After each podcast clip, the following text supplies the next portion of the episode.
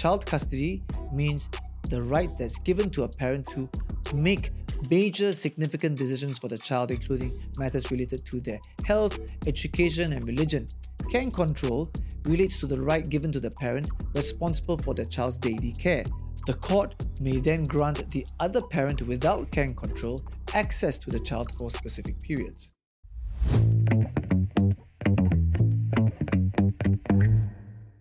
Child custody often becomes the central issue in divorce cases. In Singapore, the Guardianship of Infants Act, the GIA, regulates child custody supported by the Women's Charter, as well as the Administration of Muslim Law Act. A child under the Women's Charter is defined as someone who is under 21. Child custody and care and control are two distinct concepts. Child custody means the right that's given to a parent to make major significant decisions for the child, including matters related to their health, education, and religion. Care and control relates to the right given to the parent responsible for the child's daily care.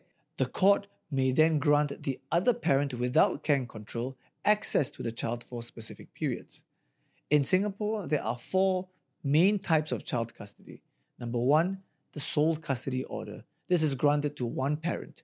That parent has the authority to make all major and significant decisions for the child. The reasons for granting sole custody may sometimes include communication issues between parents, one parent giving up custody for other ancillary matters, or a history of child abuse. Number two, joint custody order. Now, this is given to both parents to share the authority to make the major and significant decisions for the child. This requires them to collaborate and agree on all these decisions, and the court often prefers to grant joint custody, emphasizing the importance of both parents in a child's life. Number three, a hybrid order. This means one parent holds custody but must discuss child related matters with the non custodial parent. Number four, a split custody order. This is not commonly granted and it means that siblings are split between the parents. Singapore courts follow something called the welfare principle in deciding custody, focusing on the child's best interests, including the moral, religious, physical welfare, and their affection towards their parents. Factors considered include who is the primary caregiver during the child's formative years, what are the current living arrangements, the child's age and wishes, parents' financial capabilities, the presence of family support. The court may also sometimes request a social welfare report prepared by child welfare officers assessing parent child interactions. This report remains confidential and remains exclusively for the judge's consideration alone. The care and control order dictates which parent the child will live with. The parent with the order handles daily tasks such as meals and transportation.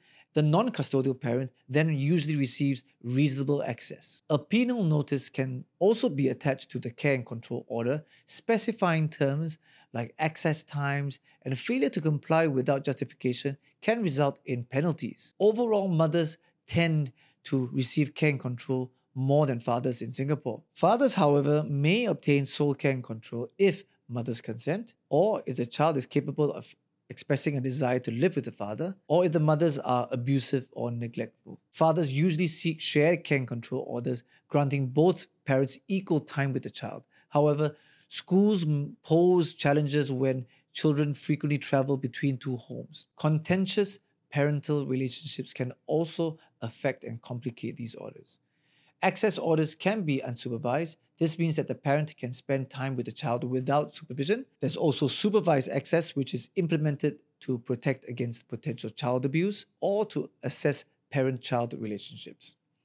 The court may also sometimes request an access evaluation report when parents disagree on access terms. These reports guide decisions on access duration and supervision. They are confidential and meant for the judge's information and consideration only. Some of the factors that will be considered include the child's needs and welfare, the non custodial parent's prior interactions with the child, and the relationship history between the non custodial parent and the child. Ultimately, the child's welfare and best interests will always drive the final outcome and the order and the terms for access. So now you know. If you found this helpful, follow and subscribe to our channel for more legal things.